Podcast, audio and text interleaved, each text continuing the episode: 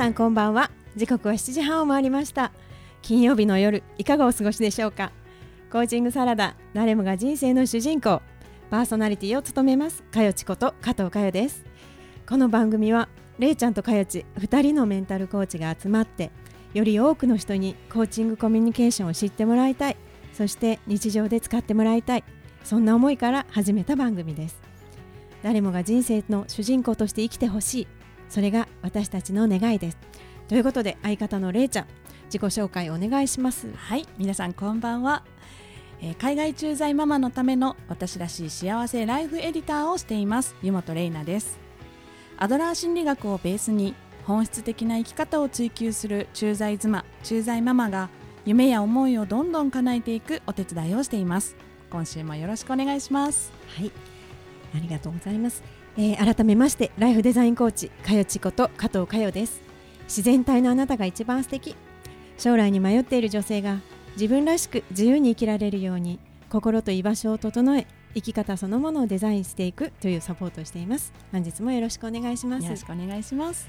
れいちゃんれいちゃん。何ですか？あのね、うん、私あえーと、この放送がかかる時にはもっと古い話になるんですけど、うん、やっと見たかった映画を見たんですえっと、ボヘミアン・ラプソディっていうね。なんか流行ってますよね。皆さん結構、そうなの。であの夫婦50代以上割っていうので行ってきたんですけどあのね、まあ、クイーン大好きだったんですよ、うん、で見たかって、でやっぱりこう見るとね、うん、私の青春時代を思い出すな、みたいなのがあって、すごくこう浸ったんですよね。でやっぱり映画っていいなと思ったのよ。それでね、もう一つもう一つ最近、はい、あのアマゾンプライムで見た映画があって、はい、パッチ・アダムスですよ。うん。パッチ・アダムスってご存知ですかね？あのラジオの前の皆さんは、うん、えっ、ー、と精神学のあれいちゃん見たことありますか？ビデオで見ました。はい。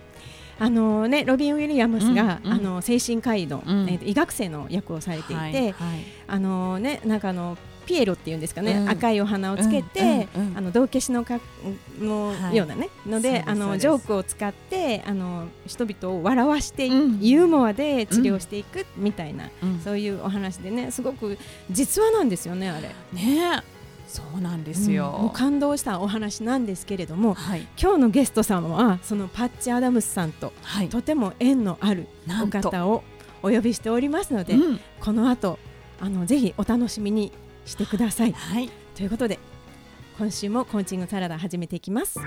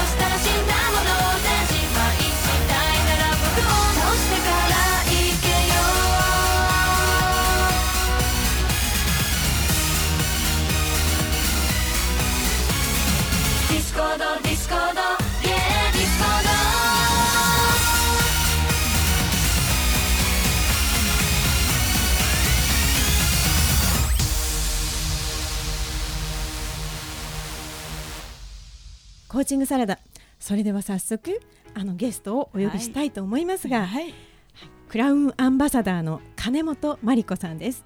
よろしくお願いします。えーとね、先ほども冒頭でお話をしましたけど、マリコさんはですね、はい。あのねパッチ・アダムスさんとものすごくねご縁があるんですよね。はい。で、えー、とその前にですね、うん。あの私たちマリコさんとどういうご縁かと言いますと、そうですね。まマリコさんはクラウンアンバサダーなんですけど、はい。私たちのコーチングの大先輩で。大。大先輩です。ございますよ、ね。もう、はい。なので、うん。あの同じコーチングスクールではい。私たちが入った時に、はい。あのそこのサポートスタッフでうん私たちのお世話をしていただいたんですよね。はい。懐かしいね。ねもういつぐらい三年ぐらい前そうですよね。ね早いね。ね。うんうん。ということで、えー、と今日はマリちゃんと呼ばせていただきますが、一番安心できます。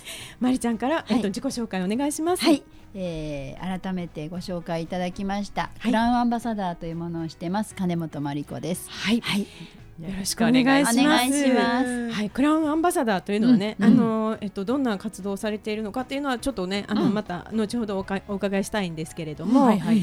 えっとクラウンというあのまあ道化師ですよね。うん、そうです。え嬉しいです。で、えっとマリちゃんそのパッチさんとうん。ちょっとね、あの、うん。一緒に世界を回られてるんですよね。うんそうですね。すね。パッチ・アダムスって映画もう20年以上前ですようね。うん。で私その映画を見たのがきっかけで、ええあ本当に彼に会いに行きたいなって思って、うんまあこれ、えー私ねその今ずうずうしくいろんなところで話をさせていただいてますけど、うん20年ぐらい前、えー30代ぐらいに私非常にううつがひどくてですね、もうとにかく家に閉じこもっちゃってたんですね。うんでその時に出会ったのがパッチの映画で、えー。そこからでした。でそれで映画を見てこの人に会いたいとうん。思われそうてなんですよね。会いに行っちゃった。会いに行っちゃった。うんでねなんかまあすごい思い込みが強いというか 勘違いですね。えーでもね会いに行こうって思ってそれを本当に会えちゃうっていうのもすごいですよね。いやーねでもでもねなんかそれを本当にパッチに実際に目の前にした時に、ええあやっぱ夢って叶うんだなと思ったんですよ。あうん。ーえそれは実際にパッチさんに連絡を取ったんですか？えーとね、パッチに当時はそれであのこういう今みたいにスマホとかないねないインターネットもそんなにね。でないない全然ない。でファックスですよ。ファックスをしちゃった？ファックス。ファックスとあと手紙でした、えー。アメリカに。えー。まあだからい今日言っても明日返事来ない。ですよね。何週間も待って。すごい。来たみたいな。本人が受けてるかどうかもね。そうなんですよ。うん。でも直筆で来た時にうわあれ？これ本物？みたいな、え。ー それで、ありました、うん。はあそれから連絡を取って。そうですそうです、うんだね。あの、まあ、実際に映画を見てからパッチに会うまでには23年かかったんですよ、うん。あの彼には本当に会ったのは2003年だったからええ11月、うんでも本当に目の前にした時にあ夢って叶うんだなと思ったしやっぱ思いをずっと強く持ち続けてれば、うん。あ必ず叶うんだっていう信念が私にはそこでありがたくできたんですよね。うん。ねえ。えパッチさんってやっぱり映画のまんまの方ですか？映画以上です。え 映画まあ映画ねルビー・ウィリアムスも本当素晴らしい、あの方がやらなかったらあんなに映画はね、うんきっとヒットしなかった、うんもうね本当に裏と表がないというか、へー。まあ、背が2メートルぐらいあるんですよ。おあのカーテンレールぐらいい。でねだけどいや彼ののの何でもこう受け止める力とか。うんだから私彼に会った瞬間にあもう鬱から抜けられると思いました。へうん。もううずっと長くて7年も8年もそのずっとトンネルの中にいるような感じだったんだけど、でも彼に会ってまっすぐ目を見て「よく来たね」って。それであの大きい体でこうハグをしてくれてなんかねその瞬間にああもう私打つから抜けられるって思えたんですよ。うん。そっか。そんな自分の自分のうつの状態からマッチさんに会いに行って、うん。でマリちゃんが一緒に活動を始めるわけですよね。そうなんですよ、うん。で、まあ、実は私そのロシアに行った翌年に中国とチベットに行ったら、うん。チベットでね私高山病で入院しちゃったえー。ね、で1週間ぐらいチベット入院で入院したら、うんあのまあ、クラウンがやっぱりいろんな人たちが50人ぐらいいたんですよ、うん。ええ。でパッチも含めて、うん。そしたら入れ替わり立ち替わり、うん。入院してる私のところに、うん。みんなお見舞いに来てくれたんですよ、ええ。パッチも含めて。うん。で、えあ私たちクラウニングで病院とか施設に行くはずなのに、うん。うん。そのクラウンが私のところに来てくれて、うん。えこんな私のところ来て申し訳ないって言ったらマイプレジャーって言って、うん。えーもうクラウニングはどこに行ったって同じだよって言って、うん。であの結構シリアスだったんですよ。もう脳がむくんで、えーうん。でやばかったよと言われたんだけど、体の状態きつかったけどもうなんか気持ちは天国に登るようでしたね。で私絶対クラウン必要だなと、うん。子供だけじゃなくて大人、うん。で私はこのためにわざわざ入院し するためにチベットに行ってそれがないから私はやっぱり日本で広めたいと思ったんですよね。じゃあそのパッチさんと一緒にクラウンの格好をして、うん。で施設とかそういうところを回る、そのことがクラウニングっていうことですよね。ね。。はい、おっしゃるとり。うんうんじゃあそのクラウニングを自分がこうやっていて、うん。あのそのえっと影響を受けたことっていうのってどんなことですか、影響を受けたこと、影響を受けたことはね、終わると自分が元気になってる。そうなんだ。だから実際はうん。私たちが元気を届ける活動してますとか言ってるんだけど、う実は私あわ私にクラウンの仲間140人いるんですけどでもその仲間がみんないるんですよ。みんなね施設終わってから「いや私たちが元気もらえたね」って言って、みんな元気になって帰ってきちゃう。ね すごい元気になれるって。ありがたいですね。なマリちゃんみたいにね、うんそのなんかもう会いに行こうと思って行っちゃうわけじゃないですか。うんうん。でそんな夢を叶えるってすごいことだと思うんですけど、うん。なんか夢を叶える方法ってマリちゃん的にはなんかあるんですか？うん、もうねなんかこのなんか変なんですけど私夢ってなんかこう夢っていうとこうワンワンワンワンっていうかどっか消えちゃいそうじゃないですか、うん夢じゃなくてもう形夢イコール形だと思ってて、うんあだから必ず形になるよと、どっかでそういう信念になっちゃったんですよね。あーじゃあその形をイメージする。イメージしてそこに向かって絶対道があるから、うん。そこに向かっていけばいいんだって、うん。そうすれば必ず形になるよっていうふうになっちゃった、ああそっか必ず形に諦めないってことですね。諦めない。あー諦めない。パッチは絶対諦めないで、うん。彼がやりたいっていう病院40年以上かかってまだできてませんけどでもひたすら諦めない、あ。うん。いやーもう絶対これ夢が叶う人の思考だと思いま すよね。何かにしたいとか何々するといいなじゃなくて、もう叶ってるように捉えてるわけですよね形があるものとして。ー普通なんかもう無理だわってね、うんなんかもう最初から決めちゃってるところもありますそもね。うんね。でも無理だって思ってましたようつの時は。どうせ私なんか無理だと思ってた。どうせがすぐつくんですよ、うんうんでやろうと思ってもいやどうせ無理だって言っちゃえばやらなくて済むから。うんそうですね。そうですね。うん。いや、ね。でもねそんなマリちゃんも。そんなマリちゃんも、でもバッチに会いに行ったわけですからね。いや皆さんね、うん。あの諦めないで、うん。本当。ね。本当ありがとうございます。必ず道は来ますから。ですね。ね。まだまだお話を続けたいんですけれどもまた後半にお話をお伺いしたいと思います。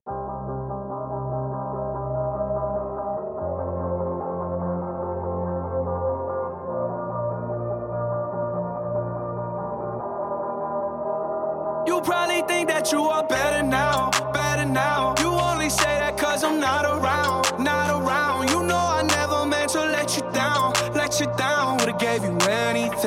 gave you everything. You know I said that I am better now, better now. I only say that cause you're not around, not around. You know I never meant to let you down, let you down. Would've gave you anything, would've gave you everything.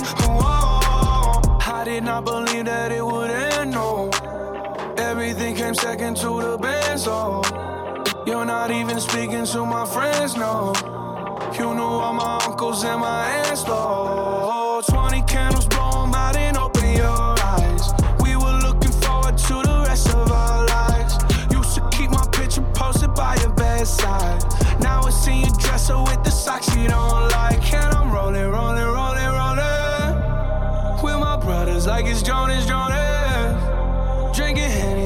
Trying to forget. But I can't get this shit out of my head. You probably think that you are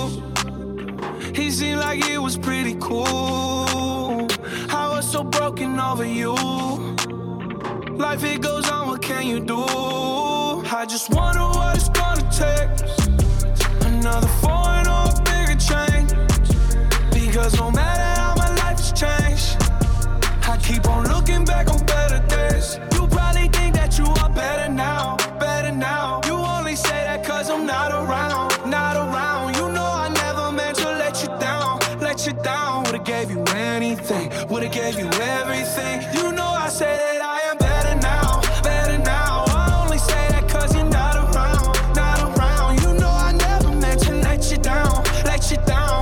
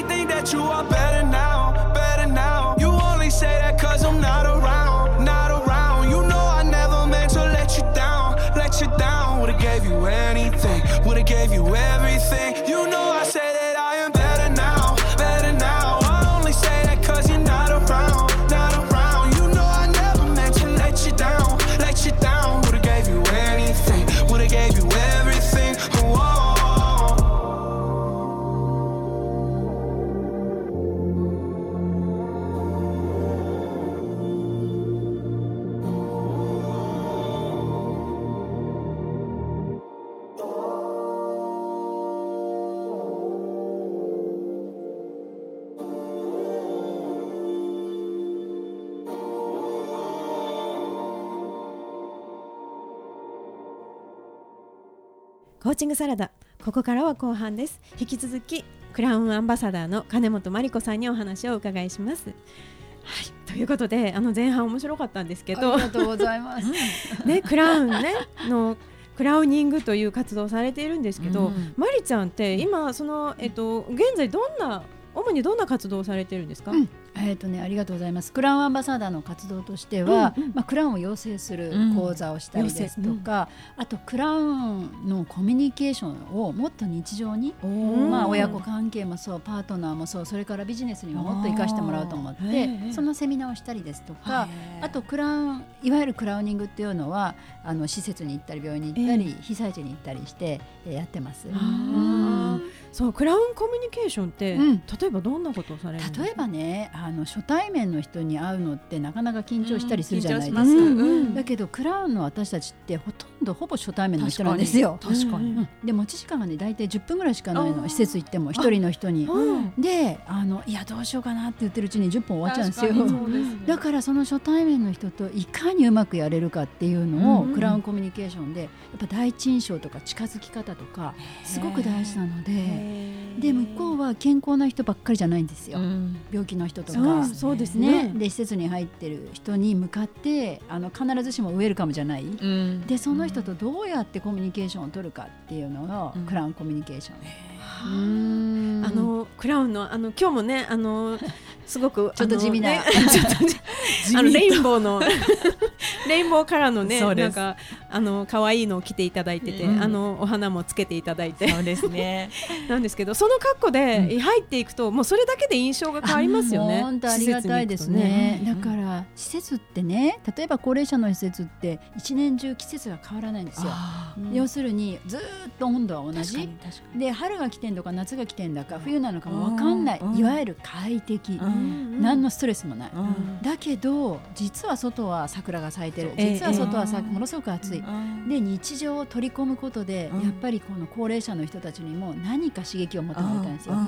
で日常の生活に非日常を持ち込んでいくのが私たち。で病院もそうですよね、うん。真っ白でめちゃくちゃ綺麗じゃないですか、うん。日本の病院って、うん。でもこういう人たちが行くことで、うん。なんか気持ちが明るくなって、うん。ねあのやっぱりこう治療にも前向きになれる、そうですね、うん。なんかねあのーそのえっと今日アコーディオンとか持ってきてくれててね。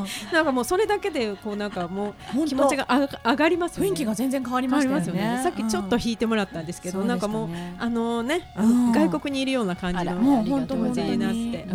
だからそうやってそのこう施設の高齢者施設とか、うん。そのんまあ言ったらこの病院の病院とかねそういう中でしかわかんないうんところにすごく刺激的な人たちがゾロゾロ来て、まあ日本でいうちんどん屋さんみたいな感じですかそうね。そういうようなこう洋洋風なね、うん。あの洋風洋風なねあのこうね道化師の格好をされた方がゾロゾロっていらっしゃるとそれだけでおじいさんとおばあさんとかもなんかなんなんぞやみたいな。そう。うん。本当に。だから1年に1回ずつ行く施設があるんですよ、うん。で認知症の人とか結構いるんですよ、うん。だけどああの赤い花の人だって覚えててくれるの、へい普通じゃ覚えないでしょ。でもやっぱり色とかってうん。認知症って進めば進むほどの感情ですごくね逆に進化するって聞いたんですよ。へでだからその人たちに対してこういう本当に色の綺麗なものとか、うん歌とか昔のもううん美空ひばりの歌で何でもいいですよ。うんで昔の童謡とか歌うと、うん。もう子供の時みたいにめちゃくちゃ笑顔になる。はあねでさっきお話伺ってたら、うん。単にパフォーマンスをする団体ではなく、うんやっぱりお一人お一人に寄り添ってお話を伺うってところが、まあ、本当にまりちゃんの活動の醍醐味というか。うん。だからそういう意味ではねコーチングをやっててすごく良かったのは、いやーもっとねあなたが若かった時のこと聞かせてくださいって言うと、うんいやー私は学校の先生でしたと、うん。で先生って私も呼ぶと、うん。いやいや実は学校の時はこうやってってもうもうねなんかこう車椅子に座ってて、背中の丸いおばあちゃんがシャキーンとなっちゃうんですよ、うんだからねやっぱその時のことを思い出すっていいですね。本当に必要ですよね。本当そう思いました。そえーそんなまりちゃんがクラウンやっててちょっと大変だなとかっていうことってあったんですか？大変だなっていうことはね、えーよく聞かれるんですけど、うん。嫌とかやめようと思ったこと一回もないですよね。好きなんだ。素晴らしい。ないね、最初の頃やっぱ大変でした。大変っていうのは、うん。あのまあ、私一番最初に行ったのがロシアで、うんロシアってすごいんですよ。あの病院も本当に環境が悪い。あで個人いわゆる個人養護施設もあるんだけどうん。一人の,、まあそのなんていうの先生っていうか、まあ、見てくれる人に子供が10人ぐらいで抱っこなんかされない？うんでひどいとこはね乳児院だとおむつ1日1回しか変えてもらってない子供なんですよ。でそういうのを見てもう胸が締め付けられるようでした。